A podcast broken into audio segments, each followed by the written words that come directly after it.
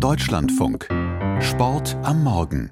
Von der Nordseeküste gehen wir jetzt nach Slowenien, nach Planica. Dort laufen seit einer Woche die Wettbewerbe der nordischen Ski-WM. Und eine deutsche Sportlerin kommt mit den Bedingungen dort besonders gut zurecht.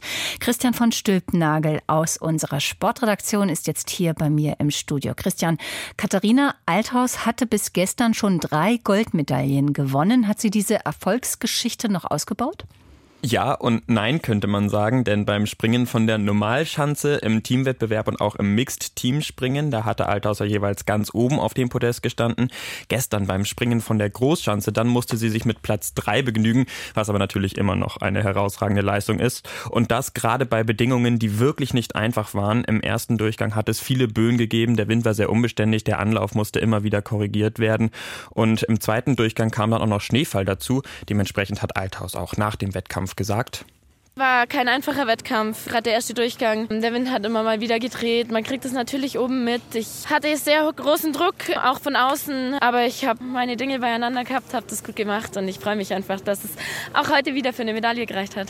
Althaus fährt jetzt also mit vier WM-Medaillen zurück nach Oberstdorf. Mit der Bronzemedaille verpasst sie allerdings auch einen Rekord. Sie hat jetzt insgesamt sieben WM-Titel in ihrer Karriere gesammelt. Achtmal WM-Gold hat so weiterhin nur der Österreicher Thomas Morgenstern. Und sie hätte als erste Frau auch vier Titel bei einer Weltmeisterschaft holen können. Aber naja, vier Medaillen, auch damit kann die 26-Jährige mehr als zufrieden sein. Und dazu sagt sie Folgendes.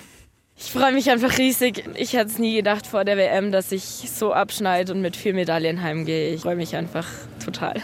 Gold hat sich dann übrigens die Kanadierin Alexandria Lutet geschnappt, die erste Skisprungmedaille für Kanada seit 1983. Silber ging an die Norwegerin Maren Lundby und auch die Männer durften jubeln. Bei der nordischen Kombination im Staffelwettbewerb sind sie gestern zu Silber gelaufen und gesprungen.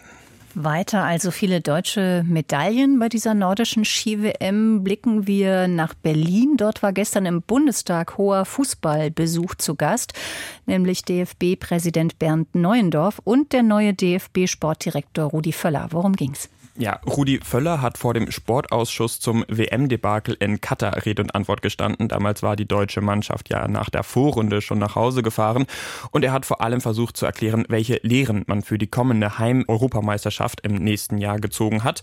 Bernd Neuendorf hat sich vor dem Menschenrechtsausschuss erklärt. Da ging es natürlich noch einmal um die Diskussion rund um die One Love-Binde während der WM in Katar, aber auch um die Vergabe der Club-WM nach Saudi-Arabien und ob der DFB den umstrittenen FIFA-Boss Gianni Infantino bei dessen Wiederwahl auf dem nächsten FIFA-Kongress unterstützt. Zuletzt hatte Neuendorf ja gesagt, man befinde sich in Fundamentalopposition zur FIFA und eine Unterstützung Infantinos offen gelassen. Gestern klang das aber schon etwas zurückhaltender. Es ist so, dass äh, sich das an Sachfragen entscheidet am Ende des Tages. Gianni Infantino hat nach der WM in Katar viele äh, Dinge angekündigt, die er verändern möchte, die er besser machen möchte.